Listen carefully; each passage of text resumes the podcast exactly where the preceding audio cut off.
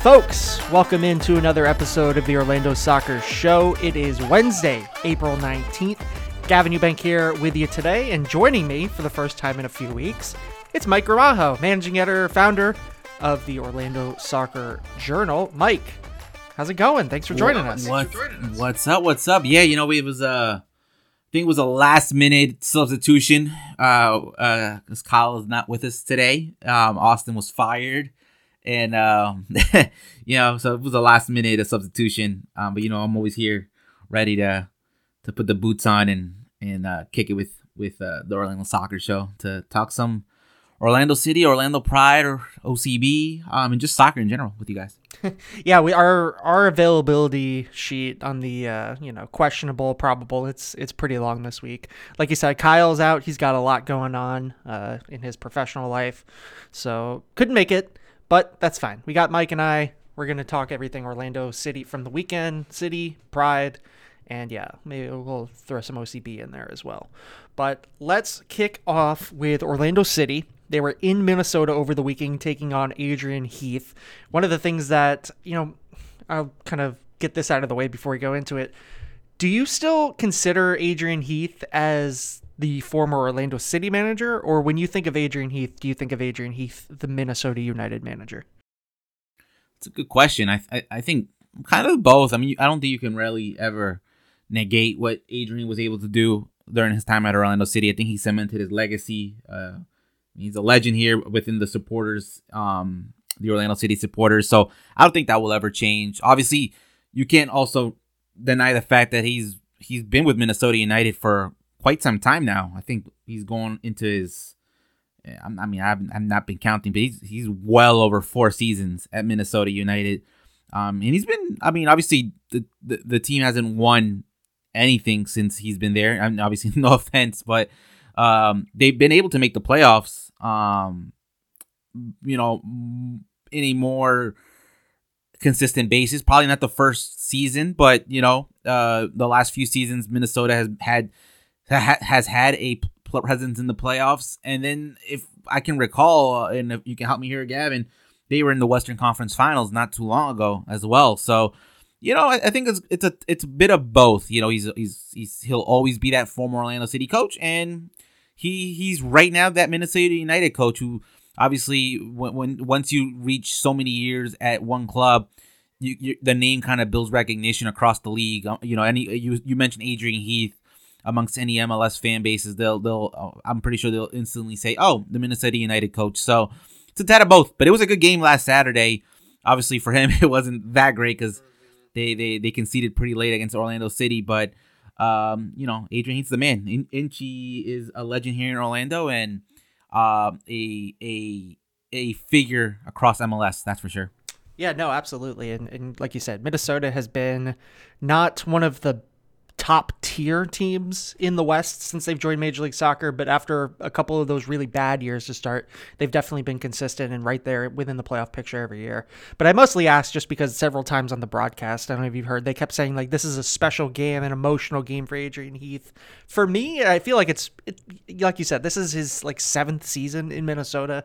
I feel like the time has come long enough where yeah, you know, there's probably some emotion for him, but at least from from my perspective, it's uh yeah, I I, I think at some point that I think at some point that narrative has to in a way kind of pass pass down or die down. Um, because I think the first few seasons, um, when I think when when he came to Orlando for the first time after he was sacked, I I can see that storyline being relevant. Um, they played each other a few more times afterwards, but I think that storyline of you know him coming back to Orlando. I, everyone knows, even he admits it, it. will never change. Him coming, him playing against Orlando will always be emotional.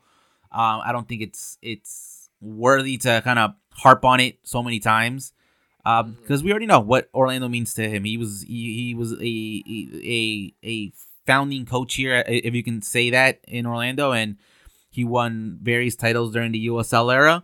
Um, and he was the inaugural. Um, he was the, the inaugural. He was the coach for their inaugural season in Major League Soccer. So, um, you know, big ups to him for that. Uh, but I, I don't know. I, I, I'm, I'm more a, I'm more in favor of just kind of dying that narrative, uh, or putting that narrative away because it's. I think it's, uh, it's already pat or past that at this point. Yeah, it, it's almost like if you kept referring to like anytime Pep Guardiola is like going up against Bayern or Barcelona, it's like oh, like an emotional game. Like yeah, he was there, but I'm you know I'm sure it means different things to him now. But uh, turning our attention to the match, like you said, started out for a good night for Adrian Heath and his Minnesota United team. They were the better team for much of the first half, controlling a lot of possession. They were really stifling Orlando City's ability to, to move the ball, especially through the middle of the field. And then it's early in the second half. Minnesota United, they score first um, across into the box. Bongokuhle Hlongwane with the 58th minute goal puts Orlando ahead, beats Ivan Angulo on that back shoulder. And we'll kind of talk about Orlando in the lineup a little bit, but that was definitely not the first time that Ivan Angulo was beat on that rough side of the field. And which led to you know a lot of good chances for Minnesota, especially one that was in like the very first minute of the match. He gets beat right off the shoulder, right off the bat. Um, it was a bad touch um, the, the, the the attacker had that really cost Minnesota a pretty early goal. But Orlando responds. Eight minutes later, Ivan Angulo coming in from the right side hits a cross, or Gaston Gonzalez hits a cross, goes all the way across the face of goal, and it's Angulo from kind of a tight angle. A very impressive goal. He gets it up up just enough to go over the keeper, but stay underneath the crossbar. That levels it up. And then Duncan McGuire in the 88th minute, it's again same thing. Ball goes out to the right side. Ivan Angulo tries to do uh, the same thing essentially, just hits it a little bit softer this time, and this time it bounces off the crossbar, comes down, and just similar to his first goal that he scored in DC at uh, like a month or two, you know, a month and a half ago.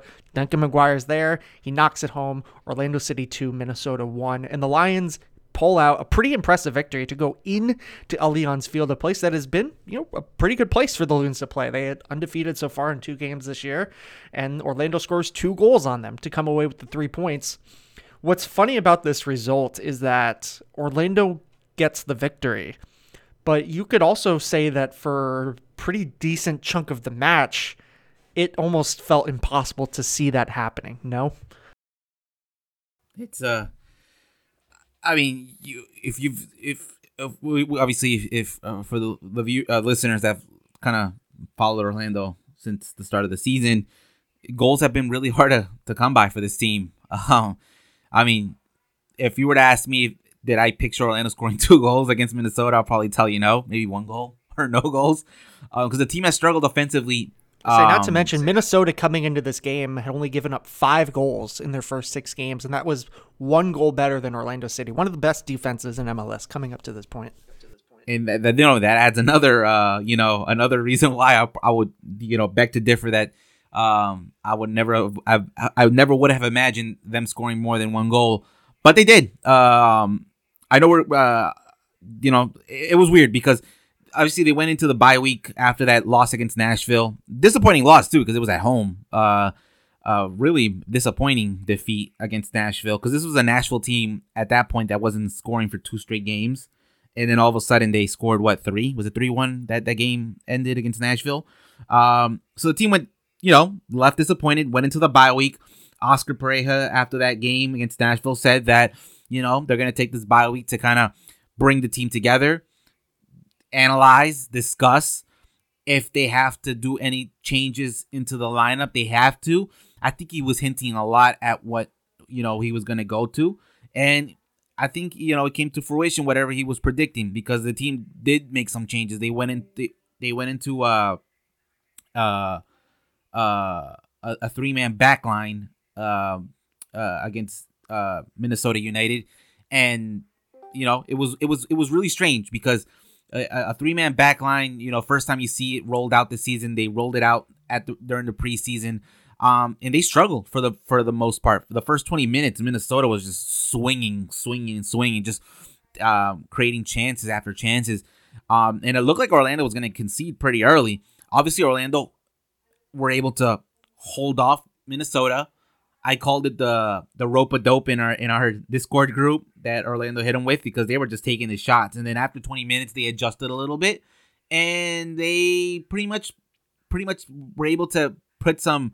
Uh, at least make the game a little bit more even sided. Obviously, they Minnesota scored early, um, scored first in the 58th.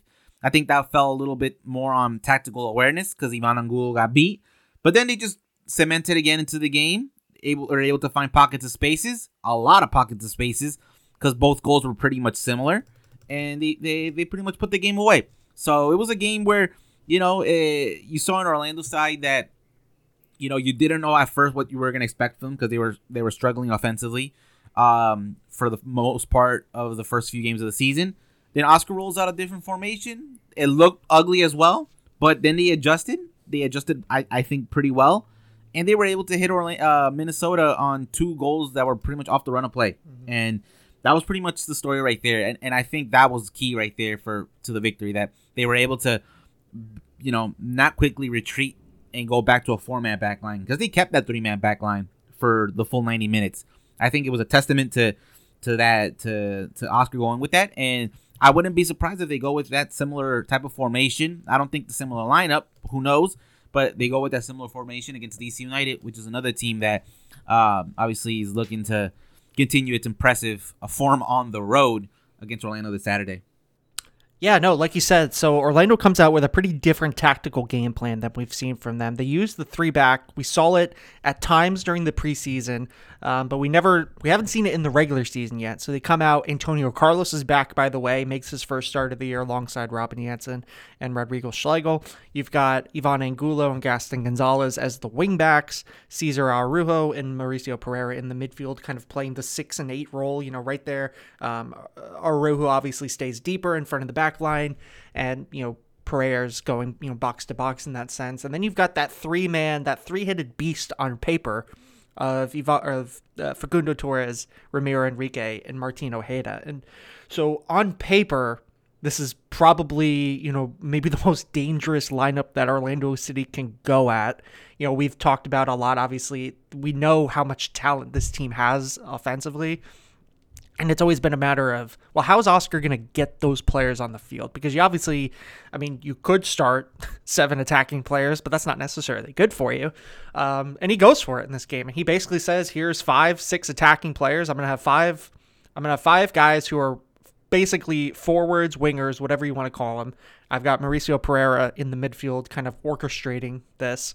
And we're just going to do what we're going to do here. And it doesn't necessarily work early on um, like I've said, Orlando struggled to get the ball in the middle. I think what Orlando wants to do is they want to play out of the back. They they're not a team that's does a lot of very quick possession buildups. They're very patient and calm. They're they're going to wait for those opportunities. But Minnesota did a very good job of basically flooding the midfield. When you see either Pereyra or Araujo getting the ball, there's immediately near those two, five defenders almost circling them, closing off any of those passing lanes. But as the game, no, it's uh, Oop, go on. No, no, it's it, it, it, it, you, you you brought up a good point there too because, and it and it can be frustrating at times when they're a team that loves to build off the back. No, um, mm-hmm. they they it's it's like I think it's part of their DNA at this point, but the way they were able to kind of and it goes back to the, that adjustment of playing in the three. I think it gave them more of a vertical edge or a more, you know, it, they were more offensively strong, but defensively still average. Yeah, we eh, saw it expose them at times. Like I've said, especially with the wingbacks, Ivan Angulo was doing very good at getting forward and back, but because you have all those guys forward, it did leave them pretty exposed at times. Yeah, no, and it, eh, so it's it's going to be interesting to see how you know how they adjust even more. I'm pretty sure they're gonna look over tape this week, or they already looked over tape um, uh, from last weekend, um, heading into Saturday's game, because there is there is room for improvement. There is a lot to build on. Um, because it was it was it a great game? I, I don't I don't I don't think it was a great game um uh tactically, but I mean it was enough to get the result. Um, you know what they did, what Orlando did not do was you know, play for the draw. Uh, you know, they they went for the win. Um, bringing in Dagur Dan, who's always a, a, a, you know, he's just a fresh air of. He just he the guy's just a baller at this point. You know, whether you start him or you you know get him off the bench, he he's he's going to perform pretty well. And then even Duncan McGuire, he, mind you, he came in as a player off the bench and scored a goal. And then there was one play where he could have made it 3 1. I don't know if you can recall that play, but he could have made it 3 1, but instead of going taking the ball into the area, he kind of just dragged it over to the corner and wasted pretty time. So the team showed a little bit of good time management as well because the last thing you want is you know you know fail on a opportunity and then get hit on the counter, which what proved to be an Achilles heel for Orlando um, last Saturday um, when it came to those uh, counters from Minnesota. Absolutely. And so you mentioned Duncan McGuire. I guess we'll just kind of get the elephant out of the way here. He's got two goals. Ercan Kara did return to the lineup from his injury, and you could say he probably didn't play because he's still, you know, Oscars are seeing him back from injury, which is fair. But we haven't really seen much of him this season outside of that. You know, Ramiro Enrique hasn't been overly impressive as well, but like we talked about before we started recording, the way that Oscar uses him sort of at times kind of like a false nine where he's dragging defenders around, he's slipping in to create space for the guys around him. He does a lot of things off the ball that help Orlando City. Um, that aren't necessarily scoring or creating chances, which he hasn't really done, but it's fine. Um, and then, like I said, you have Duncan with two goals. Is there the the hierarchy is not as, as far as strikers go. The hierarchy is not what we thought it was going to be at the beginning of the season, right? I mean, you really would have thought that Ercan Kara was going to be the de facto starting striker heading into the season because mm-hmm. he didn't have a bad season last year at all no, either. No. I think he had double he had a quiet, goals. Yeah. Exactly, it was a very I, I like to call it a quiet ten plus goal season, which is not bad either.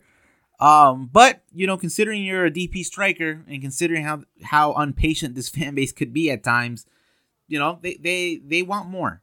They they they want more, and and you know, I, I think there was a lot more. I think the expectation even grew on Ercan Kara, but you know, injuries got in the way. Um, inconsistency sets in, and your Oscar, you, you you need to pretty much in a way kind of figure it out. And and I think the his way of figuring it out was, you know what? Let's get Ramiro Enrique. I think Ramiro Enrique right now is is your starting striker. Whether he's your starting striker, your starting false nine striker, whatever you want to call it, because uh, you kind of hit it there. He's he's a he's not your traditional nine where he he's gonna probably score goals. I don't even he hasn't even scored a goal yet this season. He hasn't been really that impressive this season. But what Ramiro Enrique has done that's been impressive um, let me you know I don't want to contradict myself. He I don't want to say he hasn't been impressive. I think he hasn't been impressive to the point where you know you, you know you would expect him to score goals, but he's been impressive in in another type of aspect with Orlando. He is that type of striker that will you know uh, uh stretch plays, create space, set balls, create chances. Um, what you would expect from a number nine striker. Before we hit it, we, before we started recording, I was kind of joking that uh, Ramiro Enrique is like the Olivier Giroud of Orlando City, where you know, maybe a, a shorter version. Because uh, Olivier Giroud gets a lot of heat for not being that sexy striker. If you want, if, if, well, he's, a say, right? striker, a sexy just not on the field. you, but you know what I mean. So, um, you, you, know, he, he's not maybe not that, that that sexy striker that's gonna go one v one against a player and, and score an, a, an insane goal. But he is a player that will drift players, create spaces, step plays, which is what Ramiro Enrique does. And I said it before we started recording, Gavin, and I'm gonna say it here to our, our, our listeners. When Ramiro Enrique scores his first goal, it's gonna be a banger. Because that's what Olivier Giroud does too. He scores bangers. You know, you, you, give that guy a good ball, he's gonna hit that volley with a lot of with a lot, with a lot of sexiness, a lot of swagger, and uh, that's gonna come from Ramiro Enrique. But you know, Ramiro Enrique, that's and I think that's a good thing. That's that's I think that's it's Oscar has you know, a good problem if you want to call it. You have Ramiro Enrique as your your starting nine, even though you can kind of say he's a false nine. But now you have Duncan McGuire that you can rely on as well, a, a rookie forward who really is just. I think this game and I think he's only going to get better because he looked really, really good. Duncan McGuire for those few minutes that he came in, his hold of play was just impeccable against Minnesota United. The way he was able to hold off players, the way he was able to hold on to possession of the ball, the way he was able to just to be very, very tactically aware of where the the, the offense was going. You you normally really don't get that from Ercan Kara, and and, and, and obviously I don't want to be down on the guy, but he doesn't really get that many looks as well because he's not that type of striker. He's your type of striker where he's a target nine. You put the ball in the area for him and he's gonna put it away, and that's what you expect from him. But you know, it, Duncan McGuire's a different breed, and I think he's only getting better. He's a good number two. Heck, if he gets if he keeps getting even better going into the summer, he may be your starting number nine, which is going to be a good thing because now you have Ramiro Enrique. You you know you already know the type of characteristics he brings as a as a player as well when it comes to the offense. Absolutely, and I mean, the, like you said, with McGuire, his hold up play, his his awareness to just know where he should be and where the best position is going to be for him. You know, he might not be the kind of guy who's like Kyle Aaron, where he can hit a shot from any range, any distance. And then again, we haven't seen that necessarily from Duncan because both of his goals have been within five yards of the box or five yards of the goal. Um, but yeah, no, so many options for Oscar Pareja, and, and like I said, it kind of goes back to what this whole lineup showed is that Oscar has, and it's you, it's a very good problem to have. He has so many pieces where, like, so um, Mauricio Pereyra, like you said from training on Tuesday, says like we've got a few different ways that we can attack at these teams now. Like this is not just we don't have necessarily a set way to play, a set formation, a set starting eleven even. Like there are so many interchangeable pieces. And like you said, especially as the season goes on. I'm curious to know if that's just the poker face that they're mm-hmm. that Mauricio's throwing because if if if if they have now two sets of formations that can play, what what's making you not think that there's three or four or five? Right. Because you know you that was a problem last year. Orlando played traditionally what a four two three one, mm-hmm. and they got figured out pretty quickly by the opponent.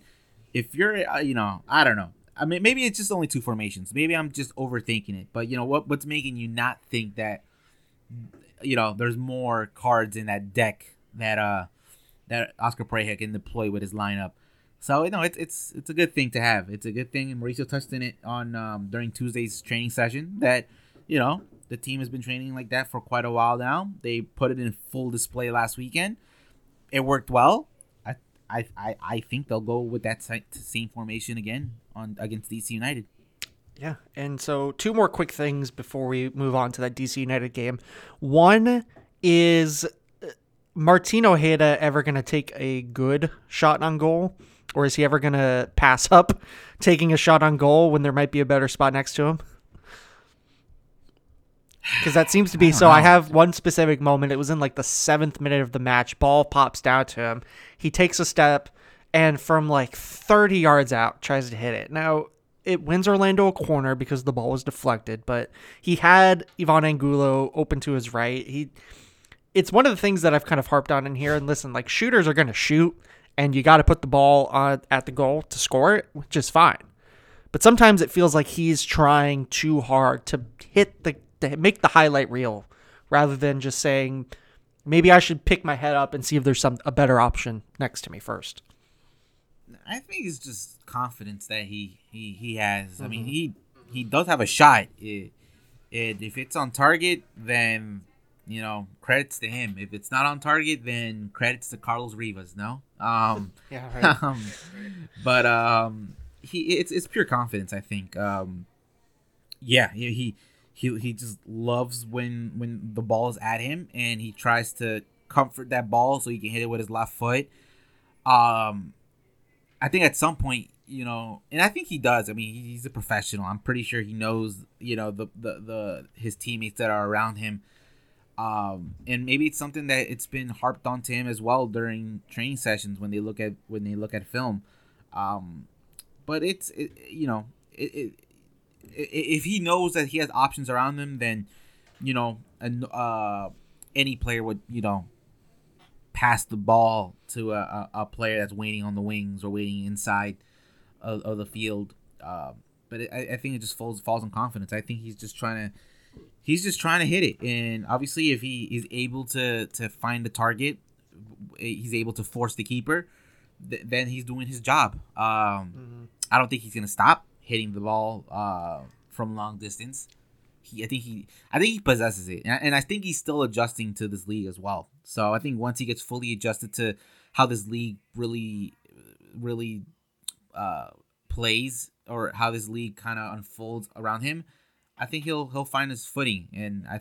So I, I think this is the Martin Ojeda the team signed. So I think it's part of his characteristics that he's gonna hit those balls, and it's up to him obviously to to finish those plays. And if it, if it ends up being a banger, then it ends up being a banger. If not, then obviously you have incidents like like how you mentioned it, it goes out for a corner. It, it's you know another chance created for Orlando, and um, the team moves on. So it's a good thing, and I don't I don't want to say it's necessarily a bad thing, but it's it's a, a thing you can kind of work on to to to better your your your teammates around you.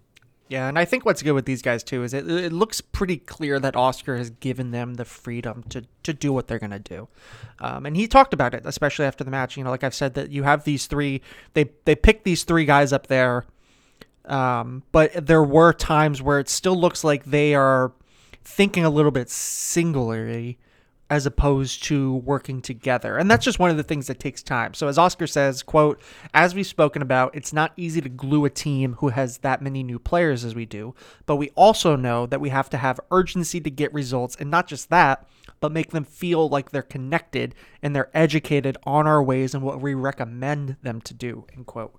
So to me that basically says like we're we're telling these guys, you know, this is what we suggest you should do out there, but it, it also feels like he's given them a little bit of wiggle room to these obviously very talented players. He wants them to use that talent when the players are, you know, judging that it's best for them.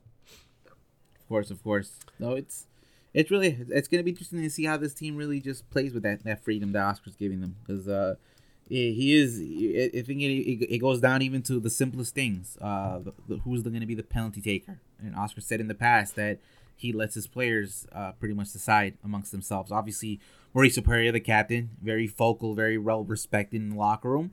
Um, if he needs to weigh in on that decision, then he weighs in, and then whatever the decision is, the players are are known to respect it. I think by now we kind of know who the go-to penalty um, penalty uh, who's gonna, who would normally take the penalty kick for Orlando, and it's Facundo Torres. Um, but you know if if needed, who's going to be the second one, then I think it's it's you know it's amongst themselves to decide it, and and that goes with the liberty that Oscar pretty much gives his players whenever they're on the field. For sure.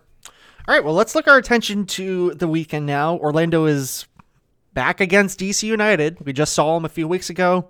Here they go again for their second and final matchup of the year. This time it's at Exploria Stadium, Saturday at 7:30. DC, listen, I mean, we've talked about it. You know, like you said, Orlando, we're, we're starting to see them turn a page almost. It kind of feels like like they're they're getting the wheels under them. And this is a good opportunity against a DC United team that is obviously on paper much weaker than Orlando. Since that 1 1 draw in DC in mid March, DC has lost to New York. They have lost to New England. They drew DC. They lost to Columbus. And then just this past weekend, they did get a 1 0 win on the road in Montreal. But we also know that Montreal is maybe one of, if not the worst team in the Eastern Conference this season. So nothing to be proud about if you're Wayne Rooney and DC United. However, I say all of this with the caveat that Orlando City at Exploria Stadium is anything but a sure thing in terms of expecting a good performance. So if you're Orlando, or you know, even if you're just Mike Gramajo thinking about this match, how are you looking at this one? Is this is this a game that Orlando City? I don't want to say must win because it's there's obviously not a must win game, but these are three points that you should take, right? You should. I mean, you you you ex. No, I don't want to say you should. You you expect to take. Um, right. but Orlando has been struggling at home since even last season. I, I liked how you said it that this team is trying to turn the page, and, and I think I want to emphasize and italicize trying to turn the page, right? Because they need to turn the page. They got to win. Great, beautiful. You got to win a, a, on the road against Minnesota, but you need to start. You need to start stringing some victories together at some point this season, which is something Orlando hasn't really done at all. They haven't got back to back wins at all yet this season. I, I think if you if you you you you were you were if you were able to get three points against DC United at a home, that guess what? In as as as as obvious as it sounds, you have now six points in two games in your last two games. That's better than three points in in in two games, right? So you need to start stringing up the stringing these games together. Um, DC United is a team that obviously you you don't want to underestimate. I think the last time Orlando and they verbally admitted they underestimated a team was against Charlotte, where they lost. But you know, you, you, at this point, you know the the way they played, the, I, they they they weren't bad against Minnesota United. They were you know, relatively good. There were some good sequences in and out of that game. If they're able to build off that victory and and and bring some of that performance against DC United, I think I think Orlando can get the victory. Obviously, Antonio Carlos is back into the mix. He got his first start. I think he played pretty well for his uh for his uh, really first good start. long ball that set up that first Orlando goal. Yeah, and it sh- and it shows a little bit of what Orlando was missing during his uh his absence. Rodrigo Schlegel, obviously, you know, not normally your your starting striker, but he you got to give him credit in a way. He he's kind of held down uh that back line um, in Antonio Carlos's absence. Um, but now that you have Antonio Carlos back in the mix, and if you do run a three man back line, I think you have en- enough security in, in the defense because you also have Robin Jansson as well, who is a really great defender as well. That then you know if you're able to, to to to in a way put this team in sync and, and allow them play with some type of fluidity against a DC United team that is not relatively that great. Um, I think you can get some. You can get three points. I mean, if, if they get a draw out of this, I I, I really don't know. I it it, it, it it's gonna be disappointing. Um, do you do you mix up the the the the, the lineup again? A loss obviously is just I don't know. That that just throws me into like what is going on. this team needs to figure it out. But it, it but it goes back to you know what the, the right now the the narrative is across um, MLS. You know, anyone can make the playoffs right now. Mhm. Gavin, I think you I think you know that. Right. the LA Galaxy in a way kind of setting the bar there. Like if we don't, if um, they're the president, um, Chris Klein's, what was he saying that if if we don't make the playoffs, well, I'll, I'll step down. But it's like you, anyone, you know, is it 18 teams out of the 29 Right. make the the playoffs? Yeah. But I don't know. But it, obviously, a win, a win is always great. A win puts everything more into context. I think Orlando hasn't been really that bad at all this season. Uh, relative if you compare it to like how the Montreal's have been, how DC United has been. Um, i i say this with with everything, but I, obviously it's so soccer so unpredictable. I think this could be Orlando's game to win, or Orlando has a, a lot to a lot to a lot to to win, and if it doesn't go their way, I mean, I, I, I'll I'll say it right here, I'll be in the show next week. um, if if they win, then obviously it's great for them. They because they're, they're still pretty much obviously they're not top of the table in the Eastern Conference, but they're in that that top the, those top teams in the Eastern Conference. So a win only uh, solidifies what type of team they are. Um, and obviously it's just a matter of just building building on these wins because uh, y- y- at some point you have to start building um, back-to-back wins, three wins in a row, four wins in a row. It, has to happen at some point. Yeah, absolutely. And I mean, especially the home games are the ones because we, you know, Orlando's been good on the road this year, but we know that playing on the road in Major League Soccer is not easy. And so those home games are the ones that you have to win. Um, and the fact that they've lost the last two does not bode well for them, obviously. But listen, things change. Um, that said, the last time DC came to Orlando on July 4th of last year, they beat Orlando 5 3. So they've got Orlando's number. Um, that's for sure. So we'll see what happens on Saturday. Um, also playing this Saturday, but let's turn our attention back to last Saturday now. The Orlando Pride. Ugh, you know, what do you say about this team? They're 0 3 now, a 2 0 loss at home to Gotham. And, and let's be fair to them, it is a. It was a tough loss, you know, not you know, almost a gut punch essentially. When you look at the at the timing of these goals, um, Midge Purce with a penalty kick late in stoppage time, and then Lynn Williams um, with the dagger at what was it, almost the hundredth minute. They were two of the latest goals in NWSL history, both of them in stoppage time. Um, VAR getting Orlando in this one, getting the better of them. But I mean, all in all, so you were at home, um, but you couldn't see pretty much the whole first half of the match because of a league-wide outage on Paramount Plus. So from what you did see in this game, I mean the stats. So I also only have stats for the second half because they weren't, you know, the game or whatever just wasn't uh, computing them. 62 38 possession in favor of Gotham. They were outshot, or Orlando was outshot 15 to 6. Um, two two shots on goal, four for Gotham. Eight to two, the corner corner kick advantage.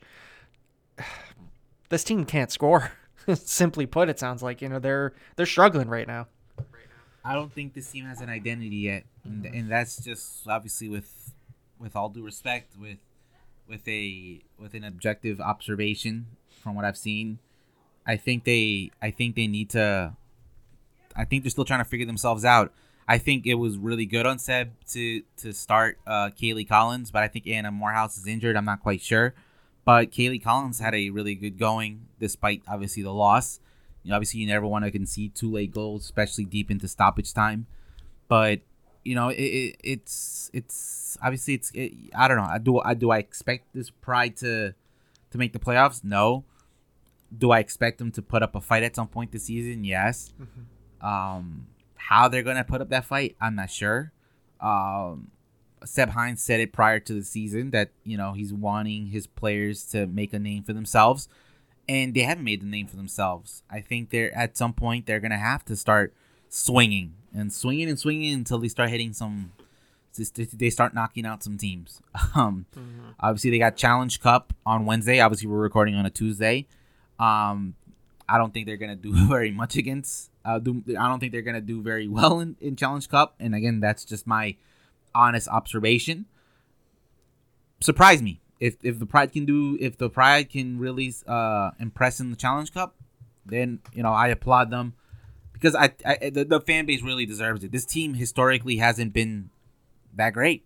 Um, obviously, b- besides the drama, uh, unfortunate drama, you know, with, with, with, what happened last year, um, with during the Mark Skinner era, uh, the the the the heavy rotating door of, of players coming in and out I I, uh, I just hope this this team really figures it out and gets an identity because you know the, the, I do believe that women's soccer needs to to to be triumphed here in Orlando.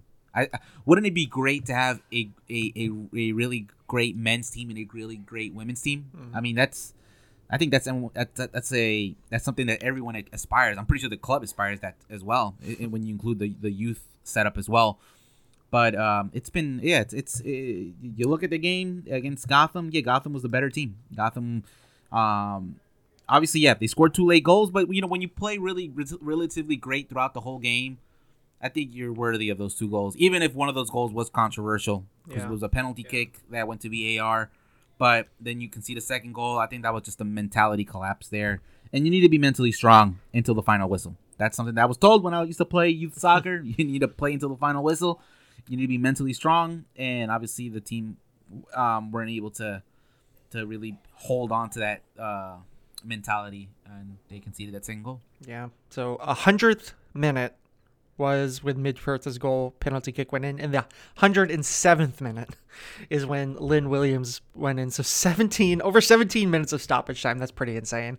Um, like you said, it's the penalty, the VAR that goes against them. And and listen, that is one thing that Seb Hines talked about after the game is that you can't. You have to take those decisions out of the referee's hands. And, and yeah, we can sit here and talk about whether you know the referees are ruining the game or not or they're inserting themselves. But at the same time like you as the team on the field have the opportunity to take that away from the referees to take anybody else out of the game to be able to decide the game for you. And and Seb says and we quote you know we were in it the whole way and then you know a call doesn't go go our way and it changes the result we had a lot of opportunities to score. We just didn't take them. That leaves Gotham a chance to win the game. So you've got to take your opportunities when they present themselves. End quote. So I mean, he's saying it right there. Like, listen, they they had they had the chances, they didn't take them, and because of that, ultimately end up losing the game. And you can blame the ref, sure, but like I said, it's the players that are ultimately playing to win or lose the game. So, um, a couple of notes, like you said, Kaylie Collins gets her first start of the year in goal uh, Vivian Vorta- Villacorta, as well as Megan Montefusco, also making their 2023 debuts for the Pride.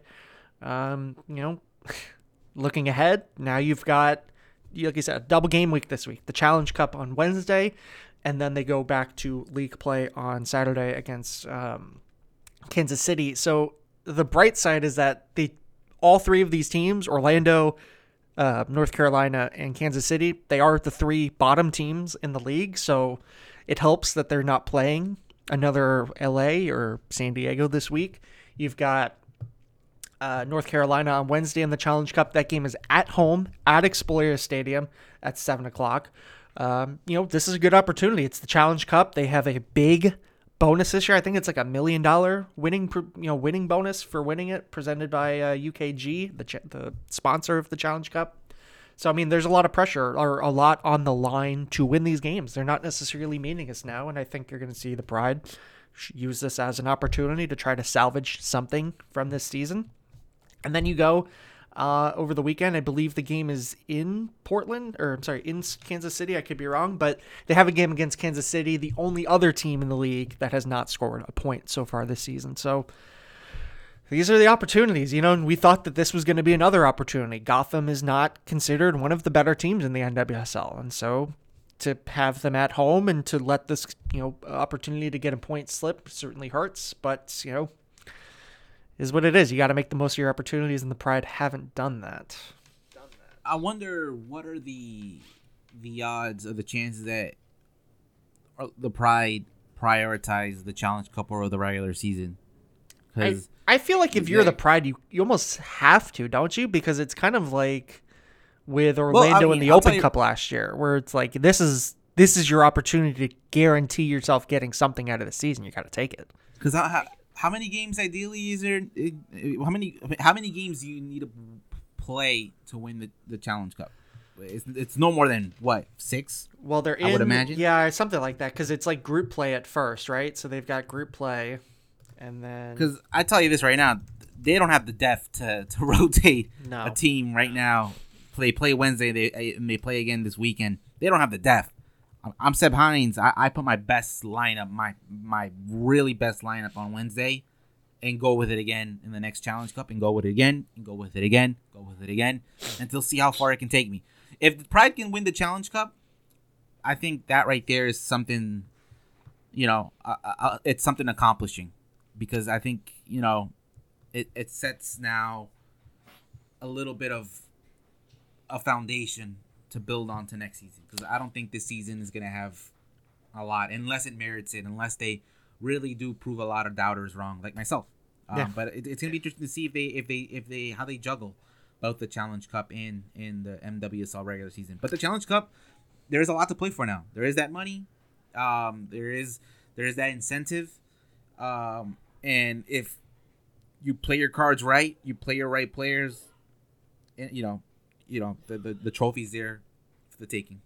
Yeah, so it looks like they'll play a maximum of five games. There's the teams are split into three groups of four. Orlando is playing with Gotham, North Carolina, and Washington.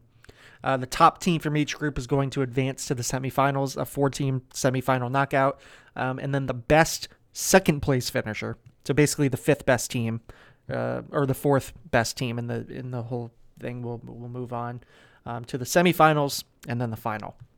Um, so I mean, uh, also these games they do not have extra time, and the semifinal and final matches drawn during regulation proceed directly to penalty kicks. So um, the finals, the knockout format will go directly to penalties. These games can end in ties. So um, you know, like you said, this is a good opportunity to prioritize it if you're going to get anything. Because listen, I I'm sure the team is not counting themselves out of playoff contention this early in the season. You'd be kind of foolish, but I think if they're real with themselves, you say maybe this is where our best opportunity to get some some valuable you know wins this season might be.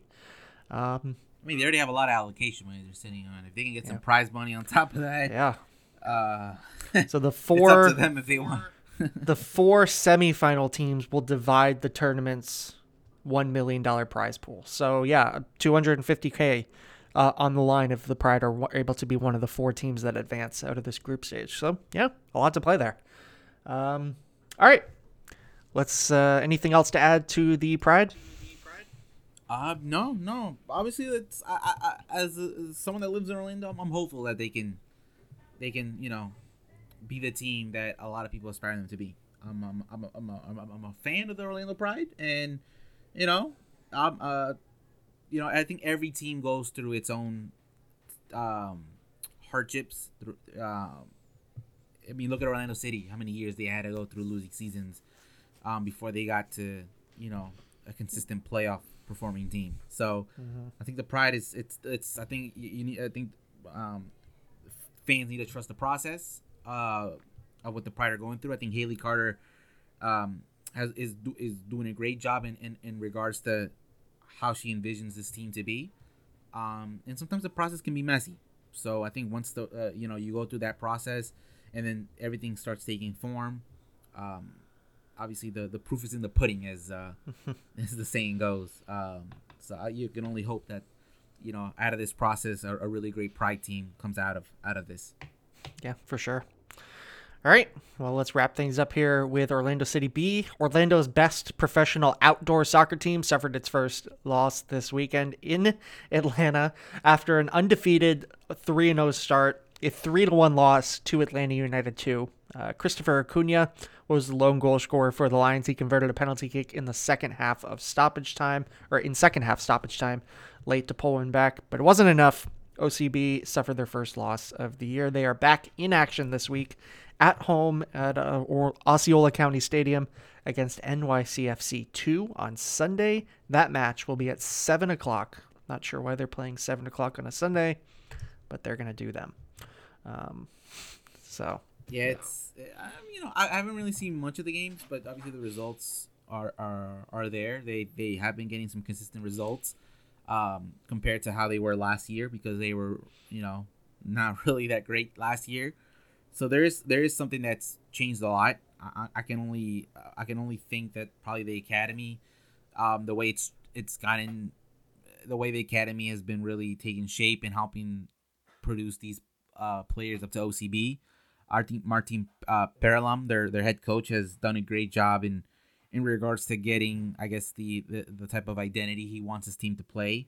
Um, and obviously, I think there's a little bit of the scouting that goes into into play as well because they were able to bring some players from South American, up uh, uh, South America again. So up and coming players that, you know, as Ricardo Moreira said last year to me, players that could potentially make the jump to the first team. Obviously, we haven't seen it yet, but obviously that's why OCB's there. If you perform at, at a certain level, you know, you get that chance. Obviously, there are first teamers that are at OCB playing right now, like Thomas Williams, Alex Freeman. Uh, you have Jack Lynn that's been scoring pretty consistently with OCB, and it's I think in a way kind of played a really good part with his development whenever he gets looks in the first team.